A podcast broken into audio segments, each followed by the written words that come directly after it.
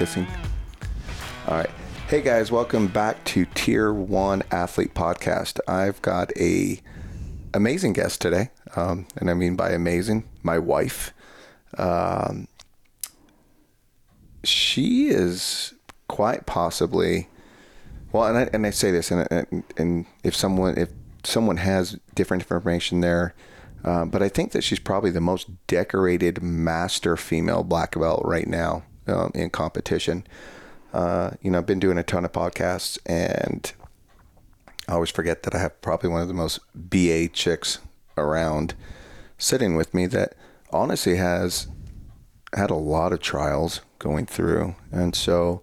Um, if you guys don't know who we are, I'm Ray Casias, and my wife is Rachel. Um, she's got a nice little dog hanging out with her today. Uh, her her, Her name's Peppermint. Yes, peppermint's amazing. Um, Rachel, I'm going to actually turn it over to you, man, because obviously there's a lot of people that know who you are, and then there's a lot of people that don't. So, um, just give us a little background on yourself, and then we'll shoot from there. Okay. Well, my name is Rachel Morrison Casias, although I do still compete under Rachel Noel Morrison, um, much to the chagrin of my husband. And it's only because I um, registered with IBJJF like three months before we got married. Yeah. And so it's just a big pain in the butt to try to change your name and everything. So it still shows up as Rachel Noel Morrison. Um, we, Ray and I have been together for 17 years. We've been married 14. Um, I did not start jujitsu until I met Ray, and I actually didn't start it right when I met Ray. I met him um, at a it was a jujitsu gym, but it, he was teaching Muay Thai there, Thai boxing, and I showed up to take that class. I actually thought jujitsu looked silly. Look, they're all rolling around the ground in pajamas. That's silly. Um, but I took his class, and that's how we met. I had some boxing boxing experience because from the Marine Corps. Um, but I am a second degree black belt under Ray and Robert Drysdale. I compete for Team Zenith. Um, I actually, I'm a little bit more involved in the gym than I used to be, but primarily I just teach the women's class on Sunday and then fill in if Ray needs me to cover a class. Um, people always thought I just did jujitsu when they came into the gym, but I'm actually um, was a federal civil rights litigation attorney. I retired at the age of 41 at the end of 2020. So now I'm more of just a stay at home mom and helping Ray with his numerous businesses and taking care of our 11 year old and 8 year old, which can be a full time job. Yeah, for sure. Yeah, Chubbs needs a lot of guidance. Yeah. Yeah. Chubbs is our ch- our youngest, our boy, who's his name's Tristan, but we've called him Chubbs since he was a baby. We actually called him Chubbers, and I, we've changed, shortened it to Chubbs because people have reminded me that might be embarrassing when he gets older. So I was like, all Bro, right, if they've fine. ever met Tristan, they're going to He know doesn't that care. he could Yeah. care less, right? I know he doesn't. One time he's like, "Mom, would you not call me Chubbs in public? I don't like it." And I was like, "Okay." But then he sort of got over that, and I still call him Chubbs all the time. I make the mistake of calling him Chubbs like to his teachers, and, and they look at me. I'm, I mean Tristan. Um, uh, he's a funny kid though, but so I take care of him and Gabby.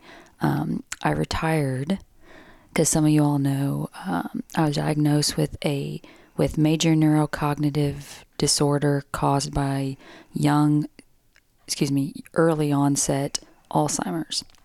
There is a difference between early onset and young onset. Um, um, I was diagnosed when I was 41 officially, but I'd had symptoms for years before that. So I was just very good at managing them until I wasn't. So I chose sort of take the high road and walk away from practicing law um, so that I wouldn't get to the point where I either committed malpractice or wasn't good at my job. So No, definitely. Um, and then I compete for Team Zenith.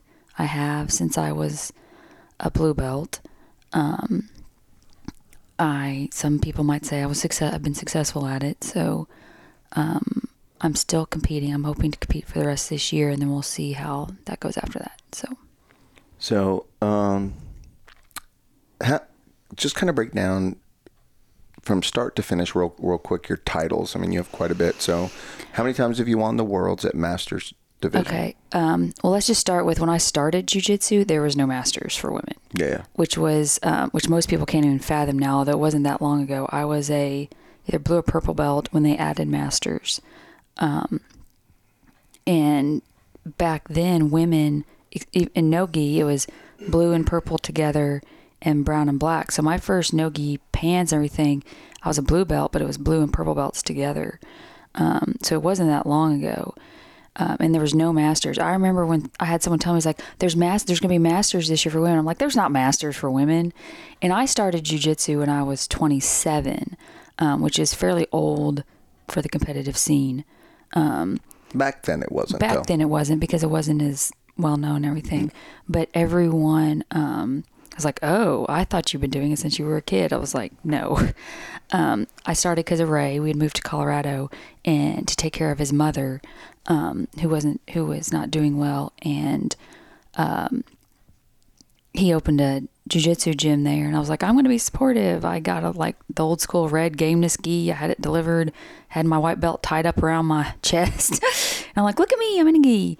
It looked like I was wearing my dad's gi because at that time gameness didn't make A zeros; they only made A ones, is the smallest size. So I was wearing a big old gi, trying to be supportive, and then I fell in love with the sport. Um, even though Ray would make fun of me that I didn't know what I was doing at the time, but I enjoyed the sport and have continued with it. I have, I believe, five world titles, um, 11, no, 10 or 11, nine gi Pan Ams, and it's actually nine years in a row. Well, eight years in a row. Last year I won the, the Open too. So um, I have an eight year streak at Pan Am with six of those, seven of those being with the nine one in the open, seven of those being at black belt. Um, and I have two Nogi Pan Am titles. So, um, and yeah, so Okay. I haven't got to do the Europeans yet, kids. So No. No. And honestly, we thought we were going to the Europeans this year, just with all the crazy mandates. we're going, yeah, all the crazy mandates, and Ray and I are going to Costa Rica to teach like an eight day camp. So I didn't want it in February, the same time as the Europeans, and I didn't want to leave the kids for like over two weeks. So I don't want to do that. So, you know, obviously, um, a little backstory on Rachel and I, right? We uh, we started training. Well, I she started training over at Nashville MMA. No secret. Um, I at that time, man, I was teaching multiple classes. Right, I was teaching the cardio, Everything. cardio, kickboxing, jujitsu, MMA, Muay Thai. Yeah. Um, funny story, right? Is uh, and we'll we'll tell this story, man, because it's part of our process. The I wouldn't, I, he was probably the head sales guy at that time, Corey. Yeah. Yeah. Corey Jones. Corey Jones comes in, and I'm getting ready to teach a class, and he goes, "Hey, man, this really hot chick just came into the gym, and you know she's an attorney." I was like, "Okay, whatever." At that point, and I need to put this into context. I was getting ready for an MMA fight, so yes, you're cutting weight. I was cutting weight. uh, You know, I was training super hard, man. So literally, that just didn't dawn on me. And I think um, when she came in that night, I, I ended up having to wrap her hands, and I didn't really know who she was. We had so many people floating in and out of Nashville MMA at that time, and uh, I wrap her hands. Uh, didn't think anything about it, and then afterwards, Corey comes up and goes, "Hey, man, that, that's the girl that signed up that morning, man. She's pretty hot." And I was like, "Ah, she's all right." That came back to haunt me later, right? Um, I don't even think he said that's all right. We after we had dated four or five months, it comes to find out he's like he said you weren't cute. I was like, oh, nice. That's Yeah. that's great. So There's lots say- of these. So yeah, he threw definitely threw me under the bus. So like, anyways, you know, she comes up to, I, I guess, towards Yeah. the end of that. But go ahead. you had a fight. It was about a month I'd been training there. Not that long. Actually, it wasn't even that long. It was a couple weeks maybe. And your fight was in St. Louis because MMA was not legal yet in the state of Tennessee. Yeah. um, because we had a law that prohibited striking with gloves that the fingers were open. So MMA was not legal in Tennessee. That wasn't to say there wasn't MMA shows going on in Tennessee, like down in Memphis and stuff, but um, it was not legal. So y'all were fighting up in, because you were a pro, you were fighting up in um, St. Louis. And uh, I wanted to go up to the fights. I'd never been to an MMA fight in person. Um, and this was back in 2006. Yeah. Um, so we rode, I rode up with our friend George Ortiz. It was on a Friday. We rode up that afternoon. Um, and you guys were already up there. She went up, I think, on Thursday. Um, and as I understood it, you finally noticed me because I had a dress on. I wore a dress to the MMA fight. So let's pull back there. Yeah. So, you know, again, during the training camp, I'm definitely like girls weren't even on my mind because I had a big weight cut. And this is, and then we'll get to this here in a second. It's like, um, I show up to St. Louis to do our, our weigh in and, um, my guy doesn't show up, right? He, he doesn't show up for weigh-ins. I weigh in. I'm like, crap, man, I've cut it. And I, I mean, I cut a lot of weight. I mean, I cut a lot of weight. Um, and so obviously I, you know, after weigh-ins, you get, you get to get hydrated, refed. Well, up until the show, the guy hadn't shown up. Like the mm-hmm. doors had opened and my opponent hadn't showed up. He shows up and he's like 20 pounds overweight. he was a big MFer. I was like, who is that dude? Is that who's Ray fighting? So, so back in the day, listen, I was this. I'm not tough, but we just didn't know any better. I was like Ed. Ed was like, "Man, do you do you still want to fight?" And of course, I'm like, "Hell yeah, I still want to fight, man. I just did this, and and I didn't want I didn't want that to be an issue where like all these people showed up, bought tickets to watch me fight, and I was like, well, you know what? For, screw it, I'm going to take this fight. Right? He's 20 pounds overweight. But on that note, her and George come walking by, and when you're finally fully fed, training camp's over, you you- really look at stuff and go, man, um, you look at things differently. She walked by, and I was like,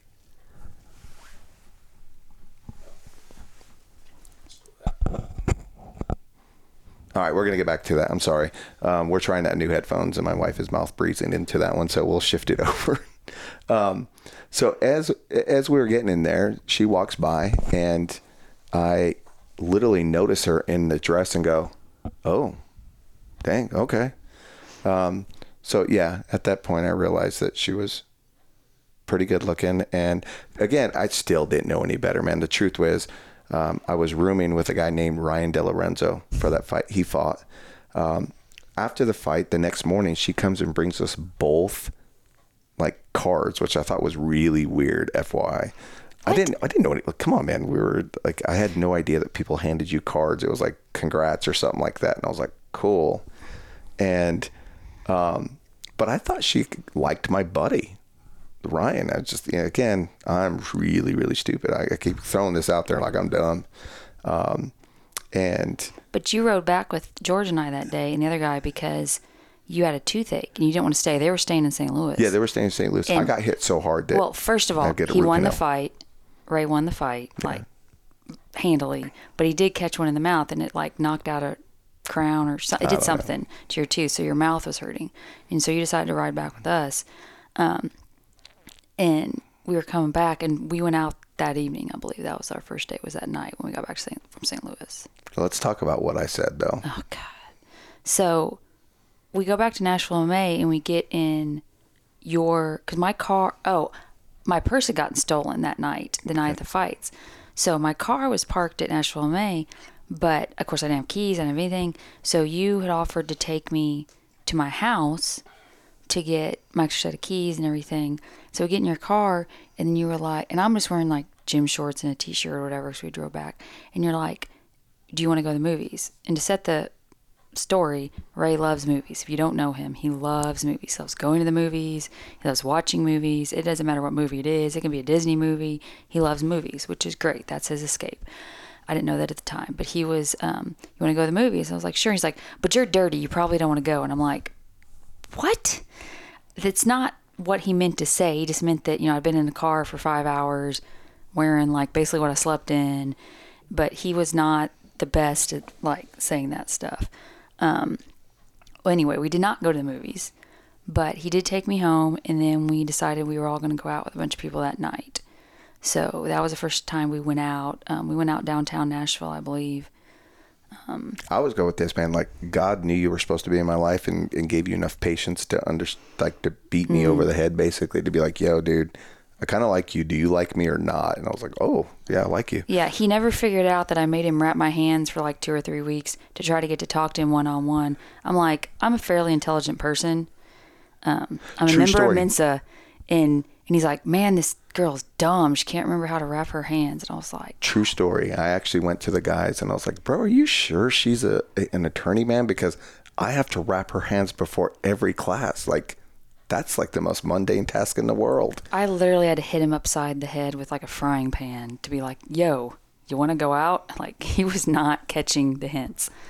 But um, and again, we go back with this. Like we've been through a ton together. Yeah. Um, you know, we we get asked all the time, like, how how's your marriage so strong? And it's like, well, you know, it's strong because we're actually two alpha mentality individuals that and we've had our ups and downs and the pro- the what we focus on though is that um, marriage is a verb it's not like you just get married and that's it it's it's an action you have to put the work into it it's not just show up and oh all butterflies and roses and everything like it's hard and you got to figure out which sword you want to fall on. You can't Yeah. fall on them all. And I think that's kind of like what we see. Uh, and again, we're not perfect, man. We're like far from. Um, but I, I do think that people see the end product of where we're at, which is, man, I genuinely love my wife to death. Um, does she get on my nerves? Sure. Yeah. um, do I get on her nerves? 100%. apparently i mouth breathe into the microphone Yeah. so Uh, so, yeah. uh, i also eat chips too loud so he has like an issue with I, that but, we, yeah, we all have our quirks, right? yeah You- but listen, we've gotten over that so yeah you guys get to hear all about us. So those that don't know us and- and think they know us are going to get to hear some things today, right? Yeah, we um Ray hates kissing, by the way. So Damn it. he did not tell me that to like four or five months into our dating, and he finally just said, "Look, I hate kissing." And I was like, "What?" So I was like, "You just been lying or taking it for?" He's like, "Yes." And I was like, Bro, I had to get my foot in the Oh. door. "Okay." So then now I know when he's like kissing me a lot, he wants something. I'm like, "What do you want?" I'm like, We all know what I want. "I know." Anyways, You didn't marry me because I could cook. true story. Um, actually, very true story. Well, she still kind of gets upset about this, but um, I think it was It was What- like a week or two after we'd started hanging yeah, out. she decided she wanted to cook shrimp scampi, and so I go. It was we- a Sunday night yeah, I go over there and with your friend Schmedium. Yeah, with David with David Riley. Riley. And so I don't know why I even did that. I have no idea. But anyways, he came with me. Um, she's cooking, and of course she sets it down, and David and I start to eat it, and I'm like, Was Hmm. it not? I did not know it wasn't good. I was. It I'm a good cook. You, I've cooked like I can cook. True, I choose not to most of the time, but I can cook. so again true. I just it, it didn't taste what I thought it was going to. Even my buddy David was like, "Uh." So we actually started. She had a dog named Rocky. Poor we actually, Rocky. While she was kind of doing stuff, we were feeding Rocky the food.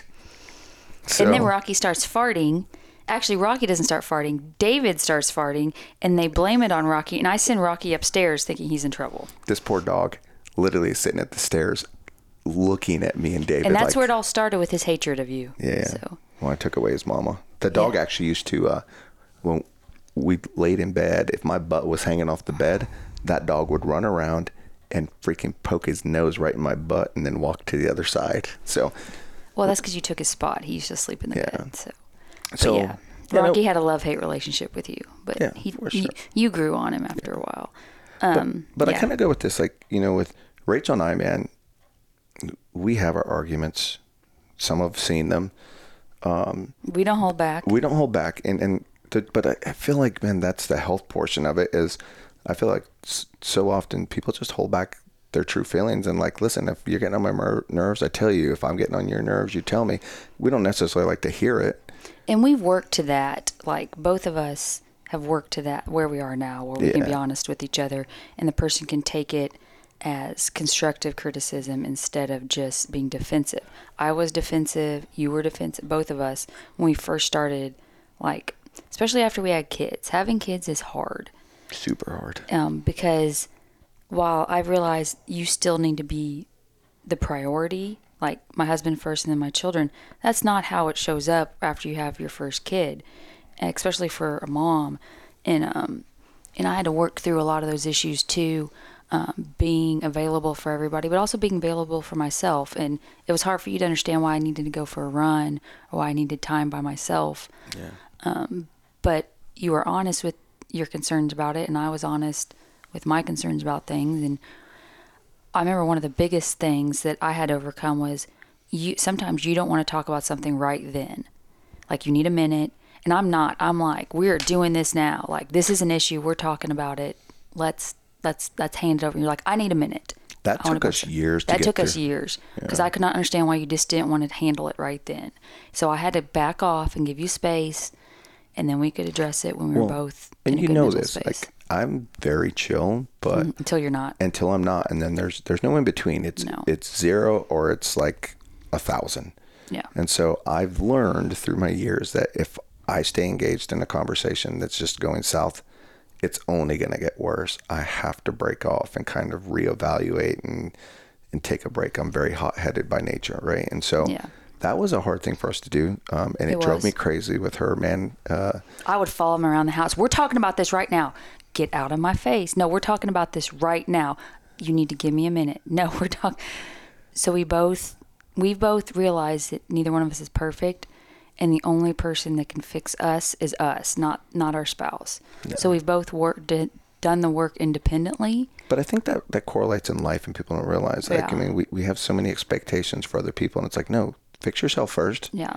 And then you you become a better product for that individual. Yeah. individual. I was very defensive. I've learned to accept some more criticism of all that. Don't roll your eyes at me.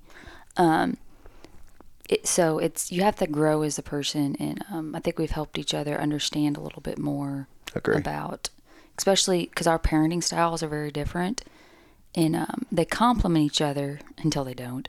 But um, uh, Ray takes more of a hardline approach to some stuff, and as he'll tell you, I baby our youngest, um, and so sometimes that comes to a head. But um, I don't know any we- family though that that doesn't Yeah. have those issues. so we've we can at least acknowledge each other with our strengths and our weaknesses, But I and think we're working on like we work. It's a daily we daily work on it. It's not just like oh we're married, everything's cool. No, But I also think that like what we've done is helped translate over to our gym, right? for Um, sure. From a, from a lot of different aspects. Uh, I think, you know, and one thing I want to talk to because we have a lot of husbands and wives that train with us, and then obviously jujitsu's grown huge, man, and it's not a a, a what do they call it like a, a, A small, small incident cult. Yeah, small it's little- huge man it's big now. It's a big thing now. it's huge so you got a lot of husbands and wives that train together and literally we talk about this all the time um, and I want to get more involved. So, like, really, if it wasn't for Rachel, man, none of this would exist. And, I say that with like total humility. Um, man, I was lost when I when I found her. Like, I went through a really crappy relationship. Um, I wasn't honest with myself. You know, I'd done some things that I probably wasn't super proud of. Not even probably that I wasn't. Um, you know, I was just at, at 32. Was that about 33. 33, man. I was, man, I was, I was spiraling a little bit. I, I really was, man. And Well, you came. you came off an eight year relationship that um, Let's not get into. I yeah, know, yeah. but um, so you were just you were living your twenties and your thirties. Yeah, so basically, you know. But I, in, in a sense, though, I was spiraling, man. I was, I was partying all the time. You know, I guess I don't know. And I go back to just kind of hiding aspects of my life that I, I wasn't happy about. Right. You know, again, 33, man, just went through a, a really long term crappy relationship that went south. Um, and obviously it's it's two way. You know, when I was feeling sorry more for myself, it was her fault, but it's a two way to to break a relationship. Um, but when I found Rachel, man, she rezoned me back in. Um, you know, I had a very good job. I was teaching jujitsu. You know, I was bouncing at bars. You know, but I had a really good day job. But it wasn't my job. no, Um, and I dealt with a really horrible boss that that tried to intimidate me with his power of money. Right? Remember that? yes, I Anyways. was not a fan. Not a fan either. Um, but anyways, my mom obviously got super sick, and there was a time when literally we were just still dating, and this one I knew, and you were like, I was like, man, this again, God knows what He's supposed to be doing. She was going on a retreat. It was in September. We started dating in May, and this was in September. So May, September. So not a long time frame. She was going to a retreat in in Gatlinburg. Gatlinburg. And I remember sitting at my office when I got the call from my brother that said, Hey man, they don't think mom's gonna make it. You need to fly home ASAP. You need to say bye to her, right? And so I called her and I was like, Hey, listen, I gotta go. And, and again, you're dating May through September. You're not expecting someone to jump into that portion of your life, right? And I was like, hey, I, I called her and I was like, hey, I got to go, man. I got to book my flight. I, got to go home. They, they think my mom's going to die. I got to go home. And literally, I hung up the phone and she called me back within 15 minutes and was like, I'm turning back around. I bought our tickets. I'm going home with you. And again, these were I last. had not met any of his family yet. no. So this is crazy I story. self invited myself to the. Yeah. So, you know, obviously she, uh, and I was packed for like a fall. I was wearing a skirt. We're going to Colorado. I just had my same old bags I'd packed to go to Gatlinburg.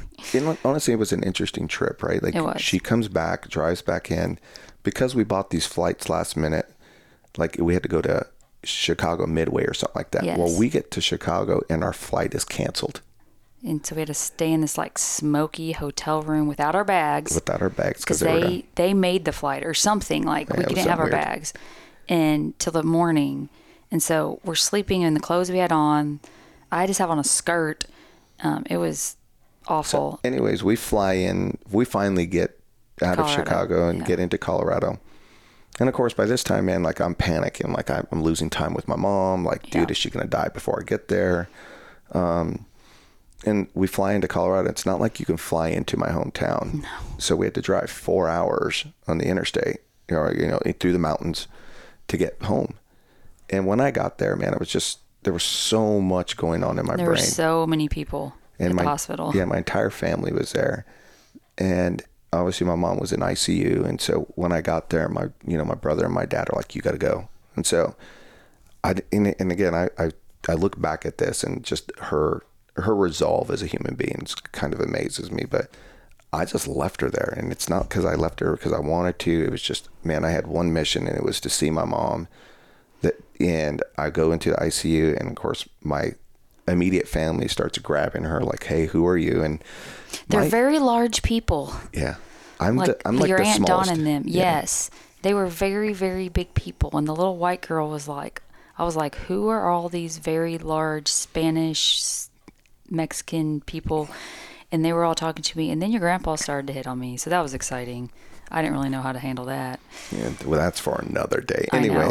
You know, obviously, um, and my mom is a fighter. She fought through something they thought she was going to come out She of. lived another six years. and another six years after that, right? Yeah. From going to like, hey, like this might be it to six years. Um, but then I remember like pulling back and just like realizing like, yo, dude, this like this girl's known me for f- four months and she's flown back and got to see my family at our worst. Everybody. I met all of them that night. you know, my grandfather who, man, I'll listen. My grandpa, Grandpa was, Hill was yeah, cool. the most amazing dude I've I've ever known, man. But he was also I, I consider him a, like a ladies' man. yeah I consider him a gangster.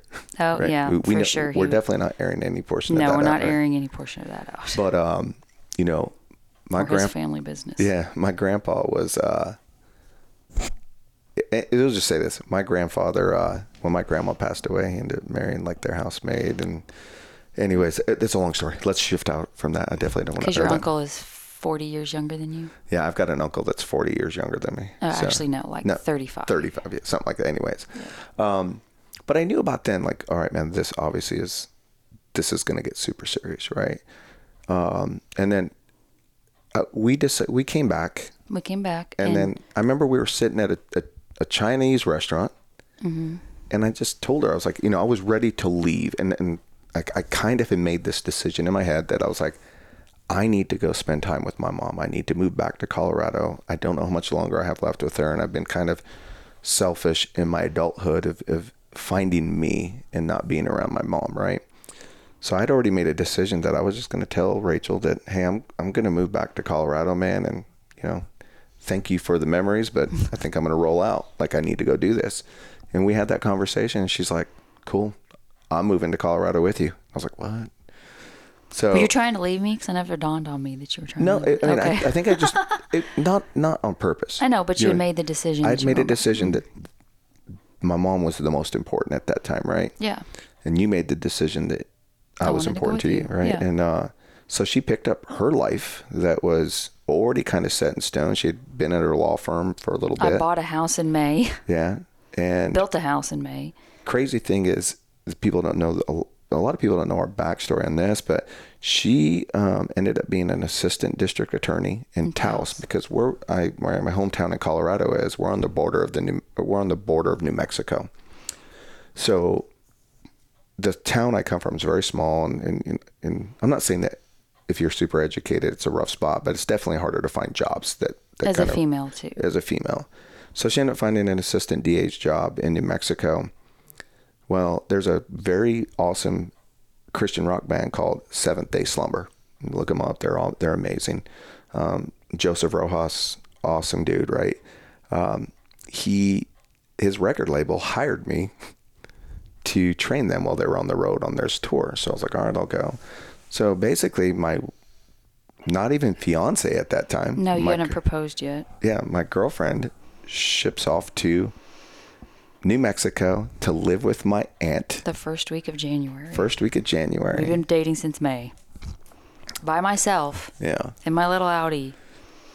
it's crazy. Now It that we just sit back and think about it was the- completely stupid. I left you in my house with my dog, with my dog that hated him, all my stuff. And I'm like, I'm going to move up here by myself. I know you're coming in a couple of months. so for like, you know. But I remember that conversation. Like it just didn't transpire with it that that Chinese restaurant. There was a lot that transpired there. Yeah. It wasn't just you were moving, right? But it was it was that you had committed to something that was super amazing, right? And you were like, hey, you hate your job. Just go. Like, yeah, I know you're making good money, but this isn't who you are, and you need to go do what you want to do. I was like, well, I want to open a gym while I'm out there. Yeah.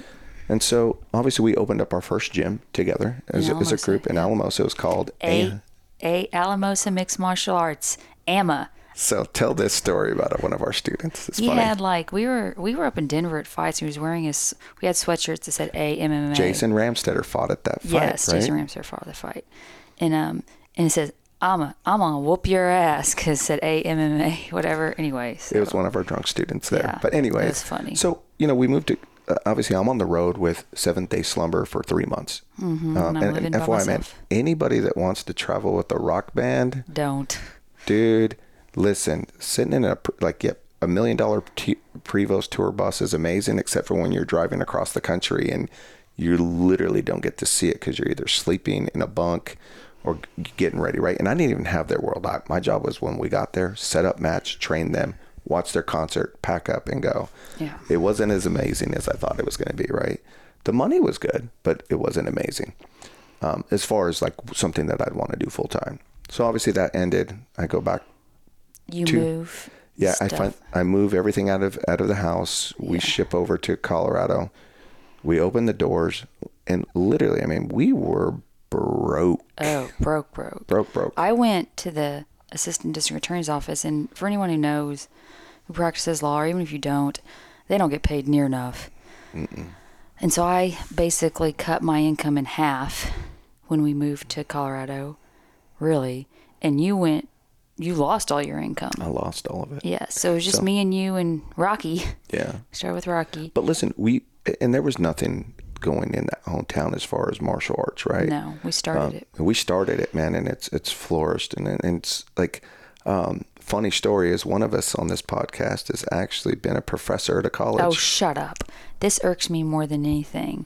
So Ray got approached to teach a jujitsu class for college credit at Adams State, which is a well-renowned like if you want to become a teacher, it's a place to go. It's a Yeah. very nice college. It's in Alamosa, um, and a lot of people like move there to go to that college. And so he ended up becoming a like teaching jujitsu full time at a college, which I would have loved to taught. Uh, clearly, I wouldn't have taught jujitsu at the time, but you know, law, criminal law, anything. Um, so he's teaching and getting paid to teach like courses, and this was over several different semesters. And I was like, this mother. I was like, mm. I'm like, I'm the one with the Juris Doctorate, and he's over here. I'm te- I'm a professor at the college. I was like, hmm, that's nice.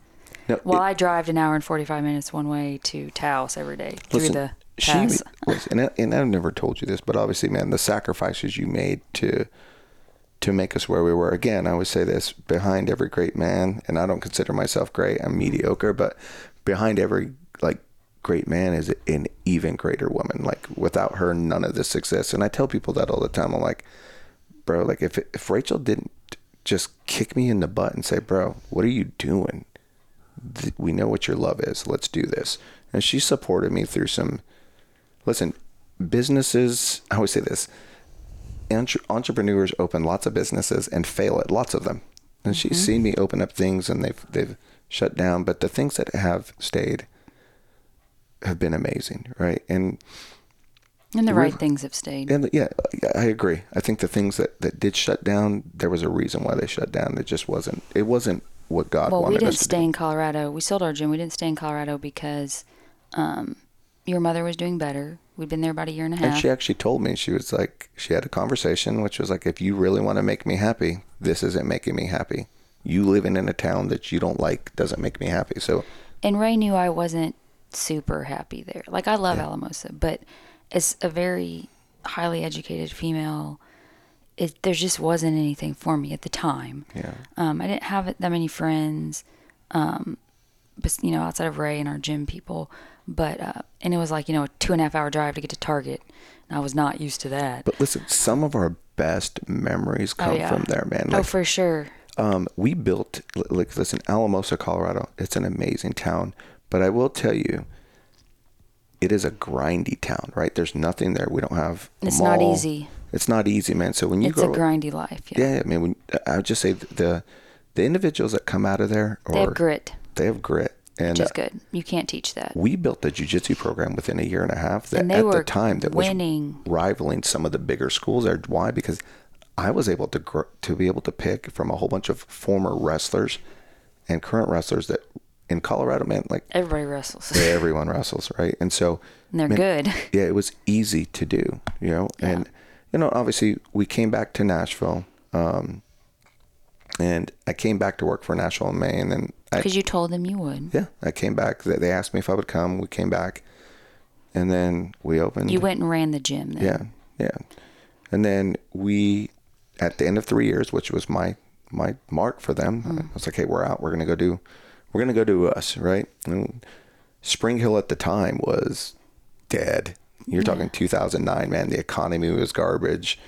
Um, and again, we went through the same thing that we did in Colorado. I went from having a full income coming in To nothing. to nothing, right? There's been a lot of that. So I was gonna like go talk to any, any entrepreneur, man. That's the scariest part is going from and we just got money. married in 2009 and um, found out we were pregnant in January 2010, right after you had opened the gym, or you opened the gym then, yeah. and um, you opened the gym, and then um, so there was a lot going on then. Ton. But it never seemed wrong or scary or you know. But but I say this in order like again when I look at all as as I'm older now and I start to look at all the things that we've done, you have to have the right person behind you supporting you, man, because we've done some things financially that just didn't make sense, right? Right. To the average person, like we went from making good money to twenty dollars in our bank account in Colorado. Yeah, I remember Ray wanted me to go. We were having his whole family over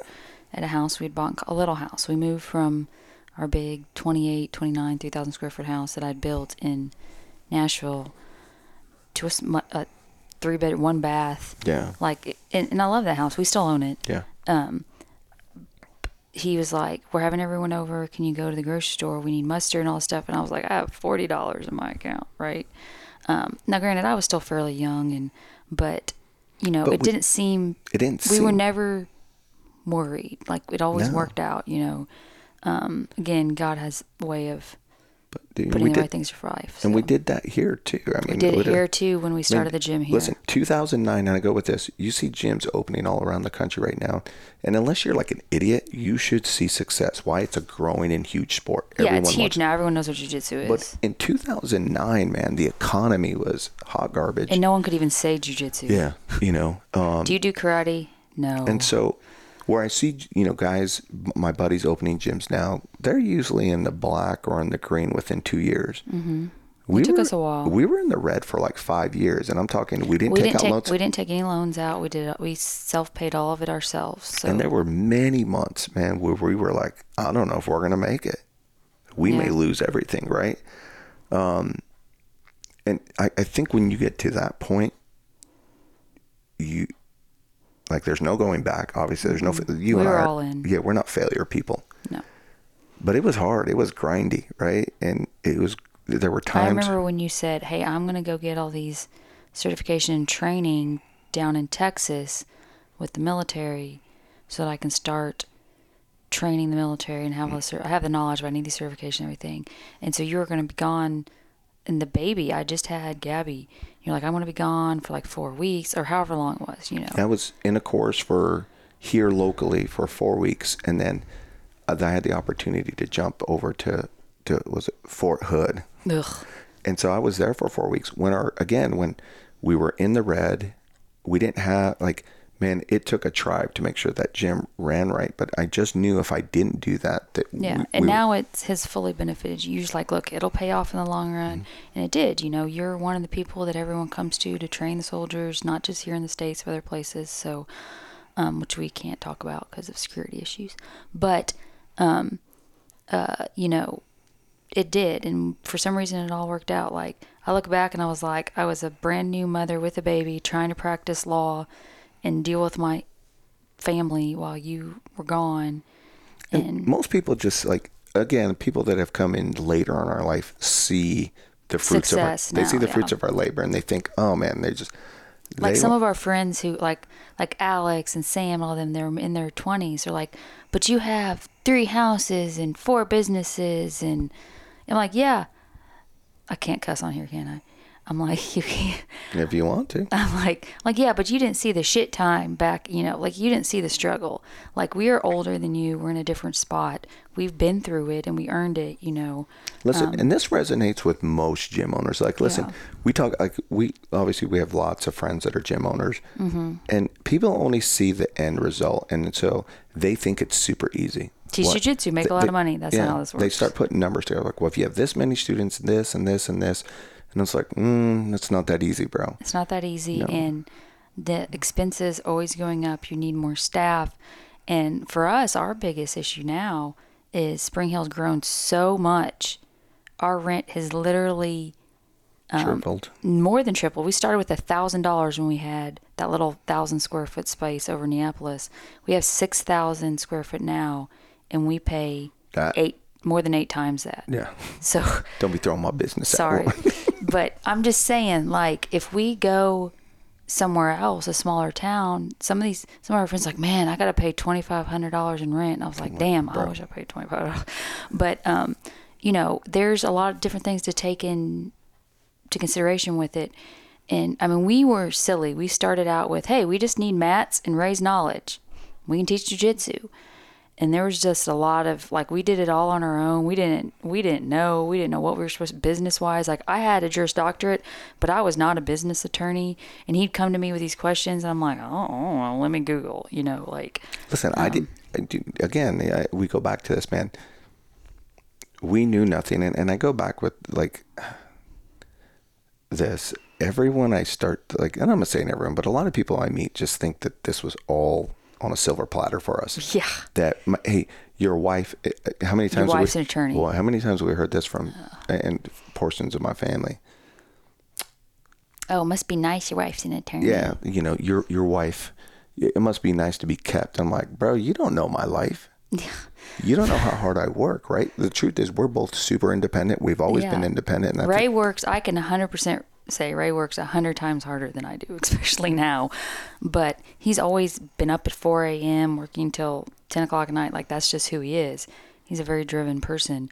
Um, yeah, that would really irrit- always used to irritate me when your Uh, just family, would say stuff. Yeah, but um, I'm like, "Mm." I know, but uh, yeah, so it's not. It hasn't always been the easiest, but we're in a good spot, and I think we got to this spot. We made some smart decisions.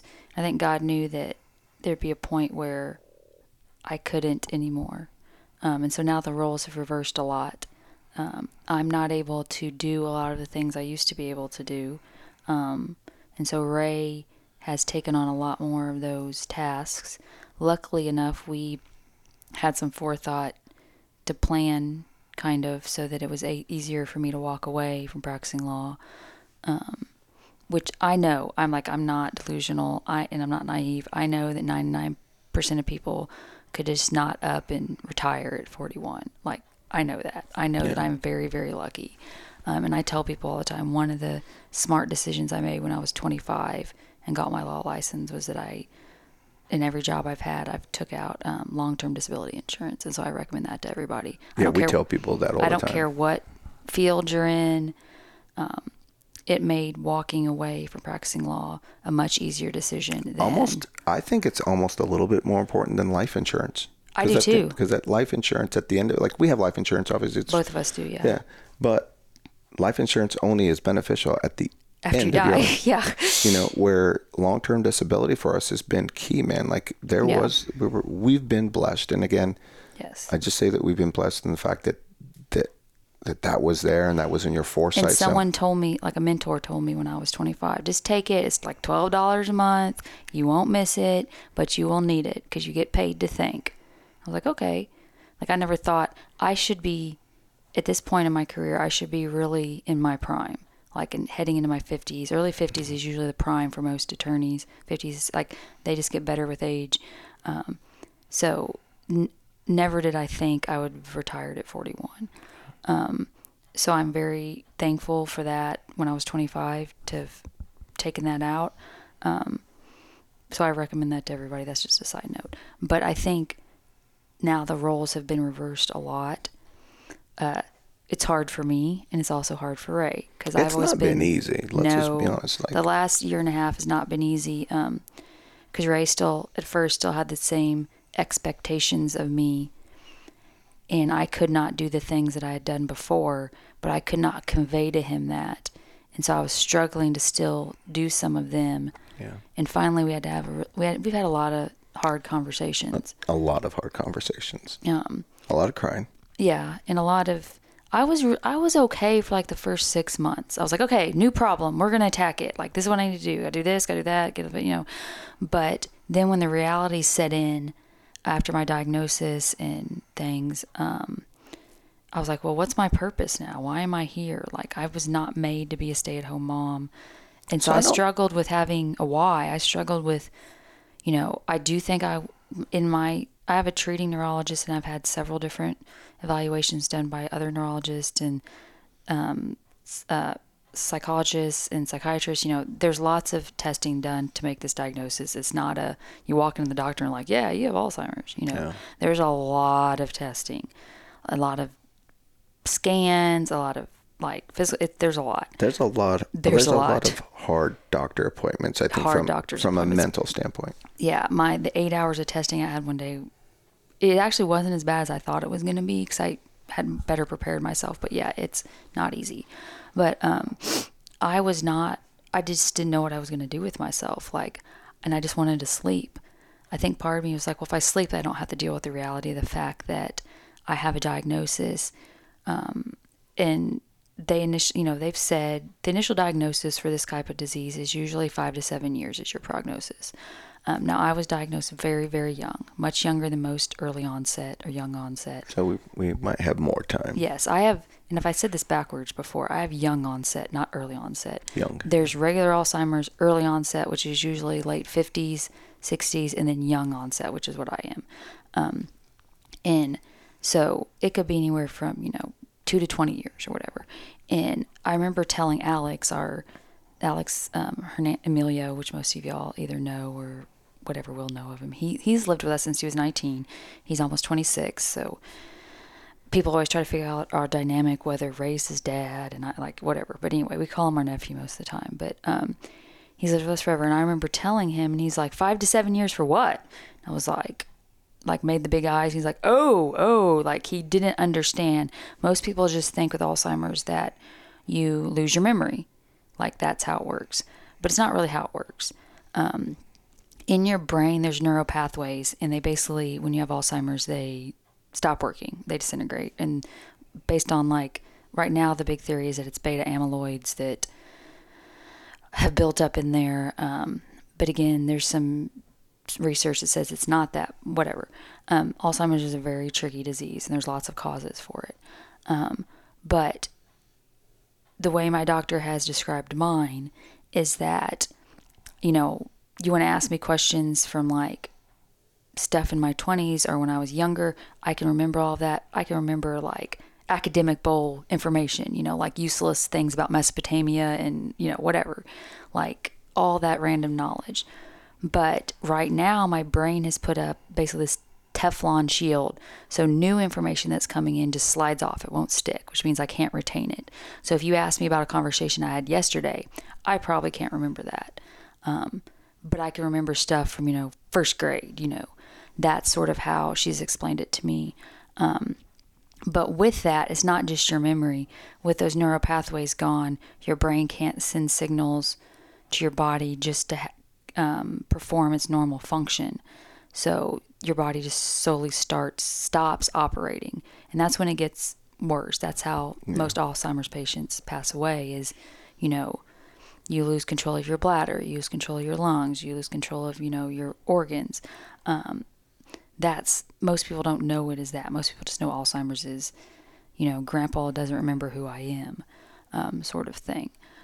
But well, you talk to people that have had family members that have yeah. had this, and you know, I've and I've had and it's different for everybody. I've had families that have had that situation come up and just be like, "Hey, listen, you're there's going to be a tough road ahead of you guys," yeah. and we're like, "We know, like, listen, like I'm not stupid. We're, we're not, and and it's not it's not that, but it's like we come from and again, I, I didn't marry someone that was weak, and she didn't marry someone that was weak. We're very driven, and I'm just not willing to give up. She's not willing to give up, right? And so it's like, hey, I, I got it, but while I have her, I'm gonna make these times enjoyable. So he's been buying me lots of gifts. It's great. He's no. like, well, we don't, we.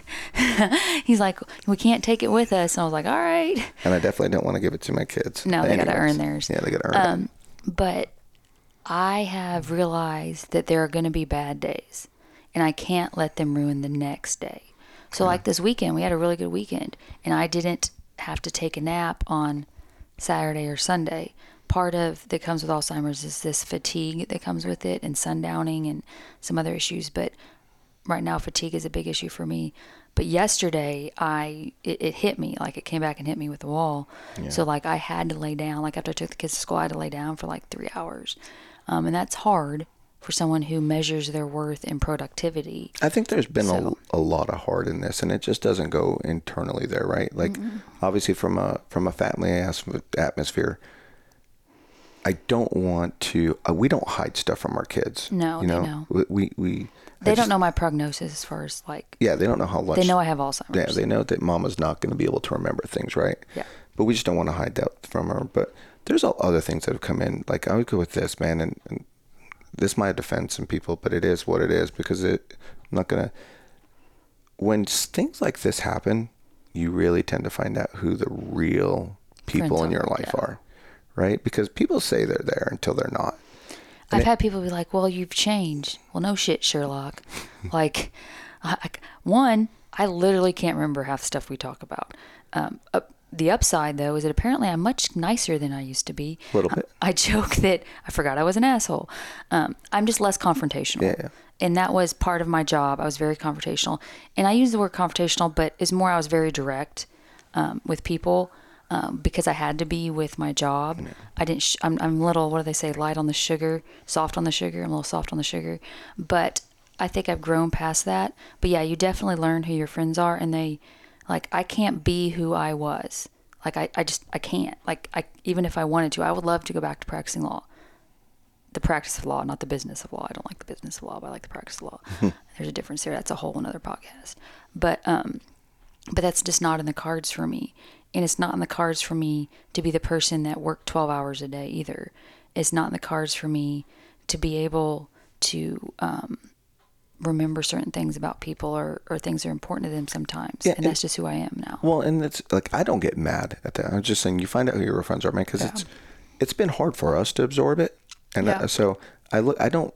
Again, I'm not throwing up like a shame on you thing because, man, some like I honestly, hard. it's hard to understand. It's hard. no one wants to watch me like, Yeah. like Deteriorate. Not, yeah. Um, and so on that aspect, you know, I, I like, but I look at like my wife and I and I look at what she's accomplished in life. Like, listen, and Rachel was, you know, super smart, part of Mensa, you know. uh, She's a she's an attorney. Was a was a I'm a Marine. a marine is a marine.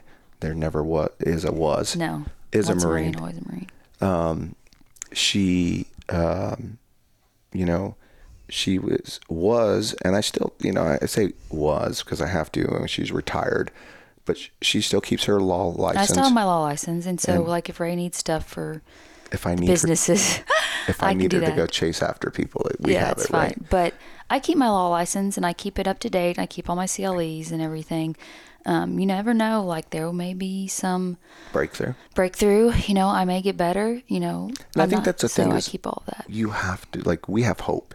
Yeah, I have hope. It's number- well with my soul. That's what I say, people. Yeah. It's well with my soul. I I'm not we- delusional about it, but I'm not sad. I don't wake up sad. That's not me. I wake up tired. That's my job. Yeah, I wake up tired. Um, my goal, though, is like I said earlier, our, our youngest is eight. Um, my goal is to make it to my early 50s and still be very um, cognizant of everything because that puts him at 18. He'll be a man. Perfect world. Yeah, that's the perfect But world. but we're preparing for not. Yeah, we've had, you know, one of the evaluations I had done had already suggested that I stop driving. And that was hard. uh, and I talked to my neurologist, and she hasn't, my treating neurologist, and she hasn't suggested that or anything. But I have chosen, I don't really drive anywhere other than around here. You know, I take the kids to school, you know, places that I know of. Um, I have people who usually ask me, like, well, how did you know something was wrong?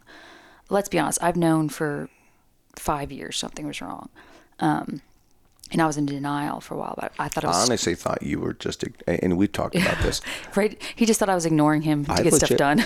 For years, I was just like, "Yo, what's up?" Because I'm like, He- "Hey, did and- you do this?" And she's like, "No," and I'm like, "Do you not?" And and I would get frustrated because I didn't know. Yeah. And so some and of I our- Mm-hmm. was really busy with work, but I had I would people would always ask. I have a paralegal and I had a secretary, and I had like safety nets put in place because I again I consider myself a fairly smart person. You know, I had ticklers on my computer. I had appointment reminders. I had daily task lists. I had reminders with my secretary, reminders with my um, paralegal, and everything, so that nothing would fall through the cracks. So I could, but the two major things that made me sit back and say, look, I can't do this. This isn't normal stress. This isn't just being an overworked mom with a husband who has businesses and two kids, two young kids, and practicing law, which in and of itself is, especially for those that practice law and they have to, you know, bill every six minutes of their time. Um, it, it's it's stressful. You have to make your billable hours and whatever. But when I really realized that it was more than that and I needed to address it was I had stopped being able to dictate because I couldn't remember what I said, which is fine. Okay. So I would draft something, like I would type it, and then I would send it to my secretary paralegal to like clean up and format. And they would send it back me to, to, to review and give the okay and to sign it and finalize it. And I would have no memory of the substance of the document. Even though I know I made it, like I I knew I drafted that, but it was like I was reading it first time by someone else who had wrote it. Um, and then the day that I was taking my, I was going to pick up my kids from school, um, and I had driven this route hundreds of times. Um, I pulled up to a T on reserve at Kedron, and I couldn't remember if the school was to the left or the right.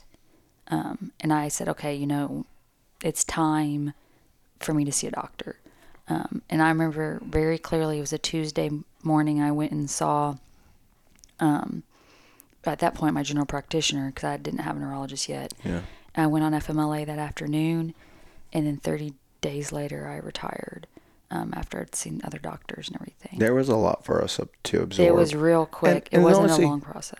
like the like this podcast isn't so you can feel sorry for Rachel or for us No, because the truth it's is well with my soul. yeah we're like I'm sitting here with Peppermint and my husband on a Tuesday. You know, my life is good. Yeah. Like, like you know, I get to do what I want. I get to go with my husband and enjoy whatever he's doing. He has told me that whatever tournament I want to go to, he's going to be along for the So- ride. So we got with that like obviously man we, we we press back and this isn't a like oh you know like good for you this is just sitting back i had to reevaluate my priorities when all this came through like what's most important to me right and obviously my family's always going to be most important for me but before my family is always my my relationship with god right um You were mad at and I was first. and I was mad. I'm gonna be honest with you guys, man. There was a you point angry. where I was angry that you know, like we've done everything that we're supposed to, and it, it's everything that I imagine every family goes through that gets that. Any kind of terminal. Any illness. kind of terminal illness, there's a sign of just anger and upset, and I mean, she'll tell you like I, I was not happy with God at that point, and I had to realize like so stupid. And it took me a second to just sit back and realize, all right, this isn't about me. This is about my wife and really sitting down with her and kind of figuring and, and listen she doesn't have this thing figured out there you know she's still There's days that are rough. yeah she there's days where she's like i don't know what my purpose is but i know what your purpose is right now and it's hard for me to convey that the one thing that i know has been fully consistent in your life is jujitsu Yeah. Right. So and so i decided this year Mm-hmm. like i was like you know what our gym has grown huge we have 20 Uh, black belts. Yeah. Um, my wife, I don't know how many more years she has to compete. And the truth is, my job now is to be a head coach and to be my wife's biggest fan, to follow her around and watch her do jujitsu. And I'm okay with that. Like, we, It was really. We went um, the first time. Well, we did the pans in October, but then you took me to, um, or we did the worlds in October. You took me to the international masters and the adult worlds in December, just the two of us, and then Alex flew in for the Yeah. adult world, and I did the international masters, and it was it was probably one of my best tournaments last year. I would say. I mean, I double golded, but Yep. just not just that, just like matches wise like i was on it and um and i think it was because it was easy. You were there. You were very supportive. You know you weren't having to you weren't competing at that tournament.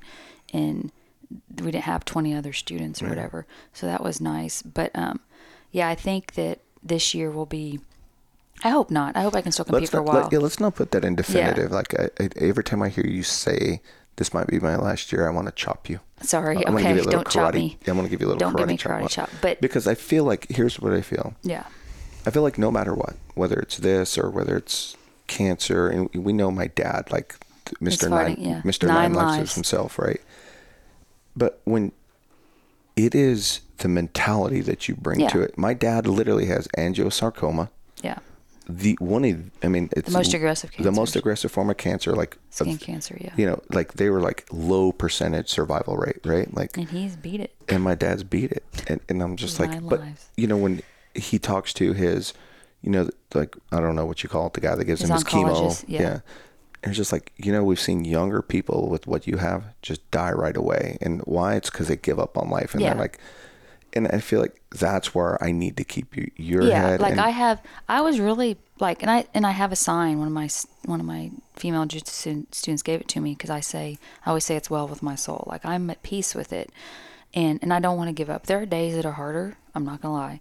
But um i don't think i think jiu-jitsu people always joke that jiu-jitsu saved their lives or whatever i firmly believe it's the one thing because i asked my doctor about it, my doctors several times um, you know, am I going to forget jujitsu? Like, I don't want to be teaching. I have noticed I forget some words, um, but that's okay. Like my students know that. Yeah. Um, and I just joke about it. And at first they were like, "Uh, do we laugh?" I'm like, "Dude, you're gonna have to laugh at my Alzheimer's jokes because this is gonna be awkward for." I think that's hard for some people because we, we kind of joke about it because here's the deal and I actually had someone like man you guys joke about it. it's like because there's going to be enough time to be sad soon right? and I don't like, I don't want to be sad now. I don't want to yeah, be Yeah, there's no reason to be sad now. So. like, there's going to be a time where yeah. and if you met me, you would not know I have Alzheimer's. Yeah. I'm very good at hiding it, um, which I had done for years.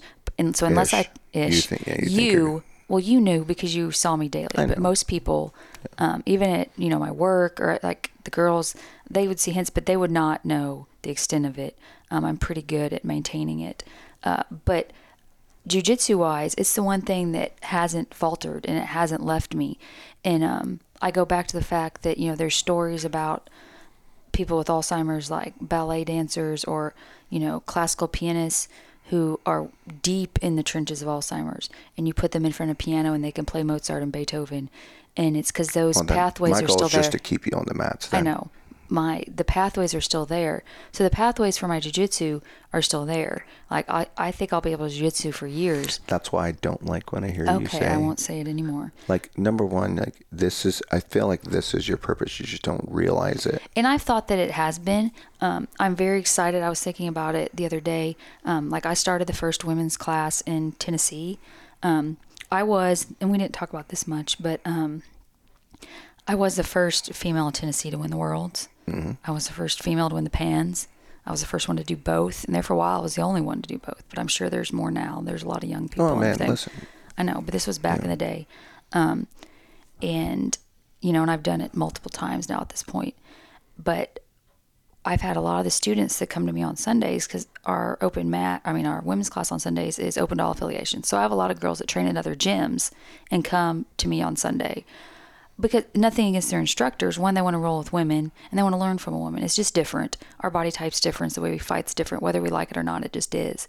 Um, and there's three or four of them now that have started or are starting their own women's class at their gym and teaching it. So I have three different purple belts, one of which is ours, who's opening one of your affiliates, who's going to be teaching a women's class, and then two others that are on two other teams that have started their women's class as purple belts and are teaching.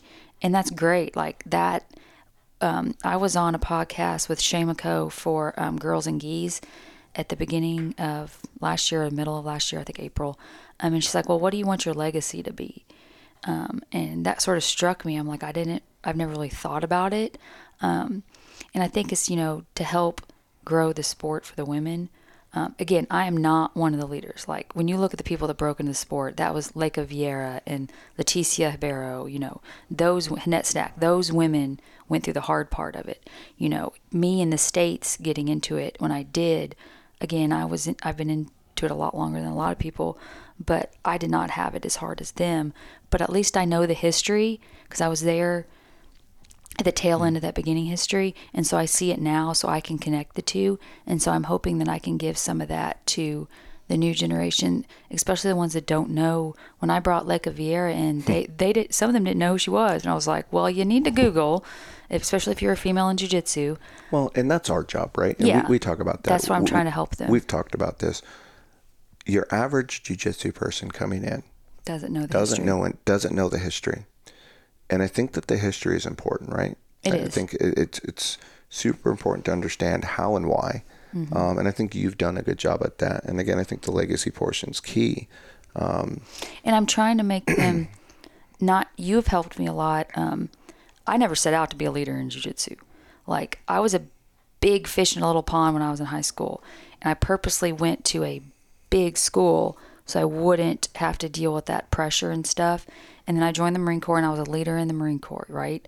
I'm just I'm I naturally have a command presence. I walk into a room. Um, some people have it, some people don't. You can learn it, but it is definitely something that's easier if you have it. Um, and so when I started jiu-jitsu and started competing, I had no desire to be in charge. I just wanted to compete. I wanted to win. I didn't want to have to have any of the other burden with it. And then I started my women's class when I was a blue belt, and mostly because I wanted women to show up so I could train with them. Let's be honest. But um, then it started to develop, and I was not a good leader in jujitsu when I started doing this, as Ray will tell you. He's laughing right now. Um, like I broke my toys. I tried to coach everyone the same. Um, I didn't have the interpersonal skills that I needed um, to be able to relate to a bunch of different people. So I think jujitsu has helped my leadership a lot in that regards. Um, dealing with a lot of different ages, a lot of different personalities. Um, and so I've tried to convey that to my students that are coming up. You know, I have brown belt, I have a black belt, brown belt, lots of purple belts um, that are learning to teach, that are learning to help the lower belts, that are learning to coach. Um, and you can't treat everyone the same in coaching. It doesn't work. Some people, and Ray and I are the same way. I used to yell really loud when Ray would compete, and finally one day he's like, "Look, I'm gonna need you not to yell. It it doesn't help me. I don't like it." I was like, "Oh, oh. Well, my natural instinct is to scream at people, so, you know, um, okay." And then I learned, you know, I have some of my students that just automatically cry when I look at them before a competition. Okay, I, you know, I'm not really much to deal with crying, so I've had, you know, but you have helped me not be defensive when you give me suggestions about how to be a better leader with them or a better coach. It's hard to hear coming from you. I'm your husband. Yeah, that is true. So, and I will actually give this uh, a shout out to Angelica Galvao. We taught a camp, um, I don't know, several years ago up at AJ's camp. Her and I were one of the instructors, and she was talking about how it's hard. You have your husband, you have your coach, you have your teammates, you have your like family leader, your spiritual leader, all being the same person, and you have to listen to them. And sometimes you want to give them a big middle finger and say "f off," you know, like What do you mean sometimes? You give me the big Well- middle finger all the time. I'm just saying that there are times where it's hard having your spouse be your coach. Yeah. And that's what I, when you go back to the husbands and wives that train, I tell them don't roll with each other. At least not now. Y'all are just starting, you know, wait till you get into it and your egos have been set aside. Because we did not train together And we go the first 10 like I go. Man, you got some outliers in there, right? Yeah, But for the most out- part, I tell dudes like, dude, one, number one, don't coach your wife. no. Did you you want you want to see an easy way to A marriage, well I marriage wa- fight. Yeah. yeah I was gonna say you want to see an easy way to you getting cut off from the things you love. Yeah. Go try to coach your wife. Yeah. And then tell her she's doing something wrong. Yeah. Two is wives. Don't roll with your husbands. No. Because no matter what they do, they're not going to give you what you want. Either you're going too light, you're going too heavy, or like in Rachel's case, you just don't care. You're not paying attention. So the funny story is, I was a white belt. We were in Colorado, and if you know Ray, you know that he's known for his half guard. He's a very good half guard, and, and he was playing a lot of deep half guard back then, and um, Lucas Leite stuff, and um, but and it's all evolved now. But back then, you know, and, and I really didn't know that much jiu-jitsu. Again, I was a Thai boxer, boxer person, and I was starting in my little red gi, and I'm trying to roll with him, and he's like laying in his half guard on the side, like propped up on his elbow, and I'm trying to pass, and he's literally just like laughing at me, and I got so pissed, I dropped my elbow right on his, you know, area. He's like, "You did that on purpose." No, I didn't. I was so mad at him. I was so mad at him. Um, yeah, so we just didn't play well together. He didn't. He didn't coach me for years. Um, James Klingerman or other people would coach me. Yeah, it, it like- really wasn't until I was like a brown belt, black belt, where I could set my ego aside, and Ray could coach me. Um, and it came out pretty well now. So now I like having him coach me. He knows what. He knows if I'm trying to do stuff. I listen to him much better now, so I've learned. He's learned what so he can yell funny me. so- story, man. Like, and these are guys. If uh, and guys that have wives that train, or if you a gym owner and your wife trains, I've actually coached my wife through someone else, Yeah. and she's like, "See, I told you, I listen well. I listen to him." I'm like, Yeah, he's I told him what to do. I just, you know, but and again, it, it comes with that fine line, right, of of training. And so, you know, like the whole purpose of having you on here today, babe, was one is I, uh, even our I think even a lot of our our students that aren't in like they haven't been They with us to start, yeah. they don't know our story. Yeah. they don't know how everything evolved and how that beautiful gym that you guys see there was legitimately blood, sweat, and tears. Like I've. Yeah. Me and you have divided. we started during the recession. We expanded during the pandemic. You know, we have we, it was all us. We put it all in ourselves, you We've- know, and you know, and it's like, and it's not to be like, oh, look at us, but it's like, man, listen, nothing worth having is is Easy. is easy, man, and you have to you have to hit the grind, and so, you know, when it when- goes back to what I tell the girls like nobody said it would be easy nobody said it'd be easy they just said it'd be worth it Yeah. so when they're fighting jiu-jitsu comes naturally for some but a lot of women it doesn't I was gonna say we bring a lot of our personal experiences to jujitsu, and I think they don't see that. Like, listen, we've been in some crazy spots. Like, we've been competing a lot. We understand what these things are, and our goal is when it to was walk just me you and bradley competing Yeah. And so we walked through those things, but then I was go like, why are you surprised that we aren't laying down with Rachel's diagnosis? Yeah I'm not gonna lay down. Like we're gonna do everything in our power. And yeah, we joke about it now. Why? Because we're not we're not the kind of people that walk around and go. I'm not gonna sit is around and cry all day. You know, like there are days like you. You're gonna ask me. There are days that are hard. A couple weeks ago, we had a hard day. You know, like, but um, yesterday wasn't great. Yesterday morning, but yesterday evening turned out great. The hard thing is with my diagnosis is that there's no rules. Um, generally, I'm much tired. My, like my brain doesn't work as well in the evenings.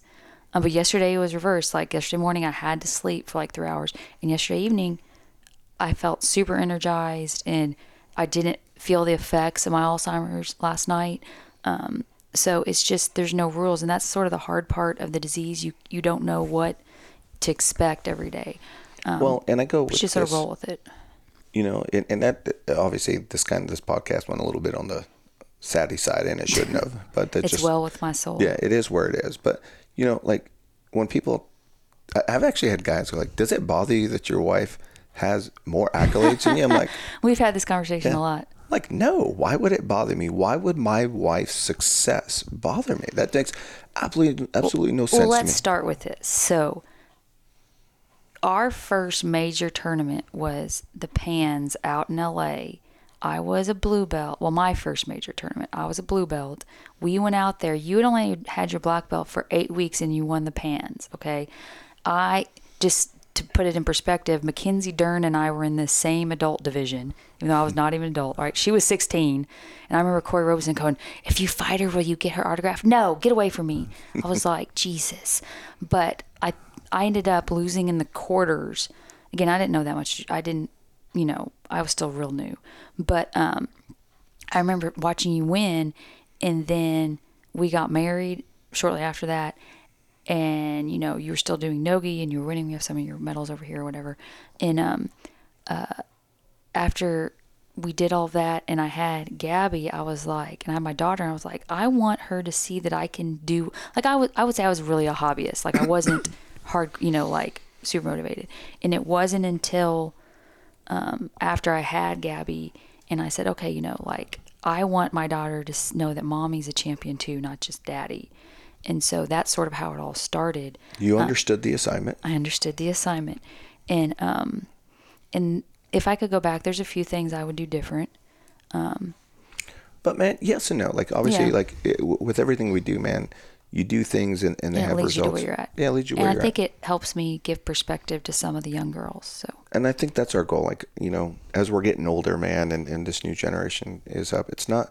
I was telling, it's, it's not about the win for me, for you guys. Obviously, like we all like to win, but my goal is to make you a better human being. yeah, and that doesn't happen if you have just a winner's mindset only you have to have a you have to have a go get it mindset Yeah. right um and so like i want to kind of start wrapping this up just you know obviously um, you got stuff you need to do and keeping you at long periods of time is not good and we know that right um I have peppermint. We're Yeah. good.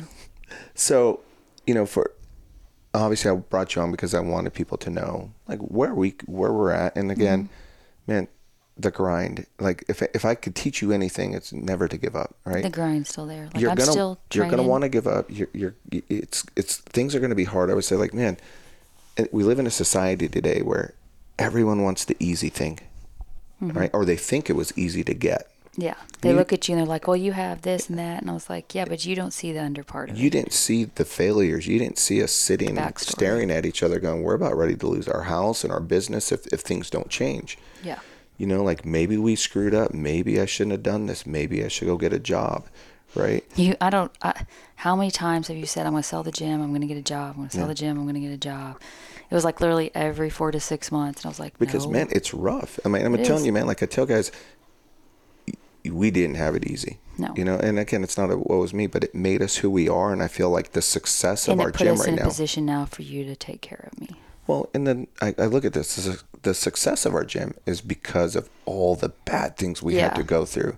And when I look at amazing human beings, we just had JP Dino on the podcast. That guy's like, I mean, he had to go through a lot of crazy stuff. Like, we didn't Yeah. even get into it.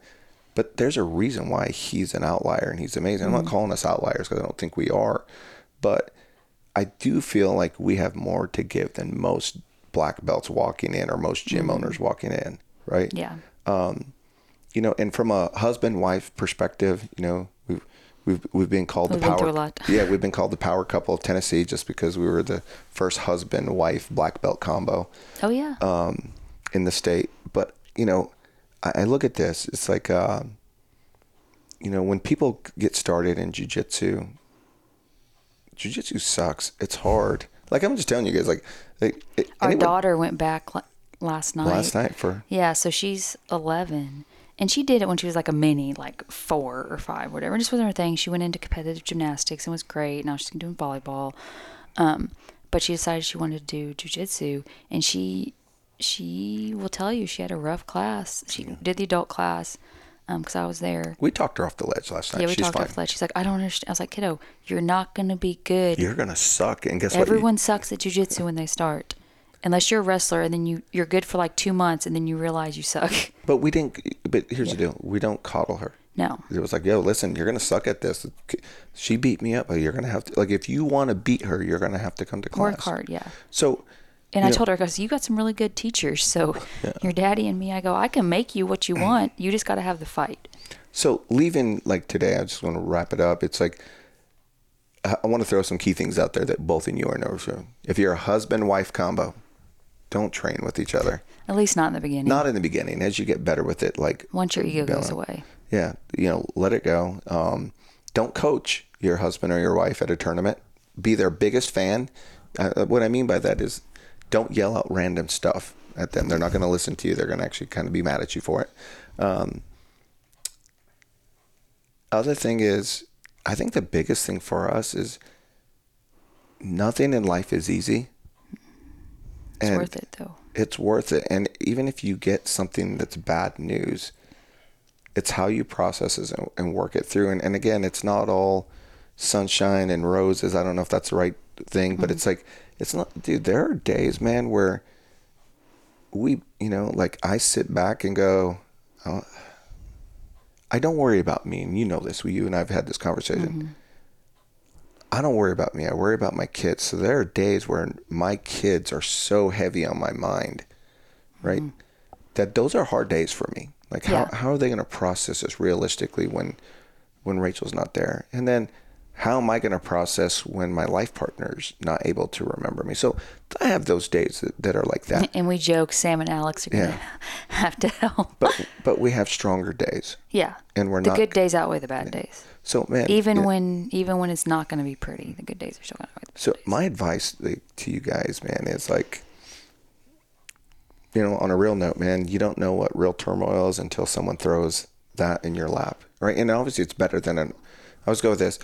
As as bad as this is, it's not. You know, like I would rather have this and, and know that we can work towards things as opposed to just losing me. just losing her yeah. without knowing that. And you- again, you take those things for granted. One thing that we have learned, and and this is advice I give guys right now, and then we'll wrap this up is, um, it opens your eyes to tomorrow's never guaranteed, and too often, we and, and we all do this. Every relationship.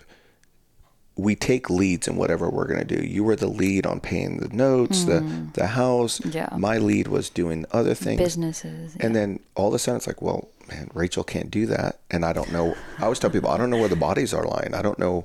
You know, we have. life insurance, I don't know where health life insurance- insurance. Oh yeah, so, So we you take that stuff for yeah. granted. So it's, it's made us kind of zone in more and be like, all right, like we need to have be a better book. team. Yeah. Yeah, like we need to know where everything's at. Like if, if something happens tomorrow to you, like we need to know it. So it's like if anything has come out of this, it's it's We're better prepared for the we're future. less complacent. yes, definitely less complacent. we're more active with things. So, you know, I was talking, I was like, dude, go get that stuff with your wife. Do you know where, do you know where your life insurance is? Do you know who your kids' doctors are? Yeah. Do you know the kid's teacher? Do you know how, you know, yeah, There's that kind lots of of, things that transition through, right? And so, um, babe, I love you. You I know, you obviously with everything in, in my life, um, I'm, I'm your biggest fan, right? Thanks. I'm your biggest supporter. And, you know, like I always tell you, I got your back in, in this life and into the next one. I know, sweetheart. Thank you. Love you. And I love you too. we'll wrap this up. Bye, babe. Bye.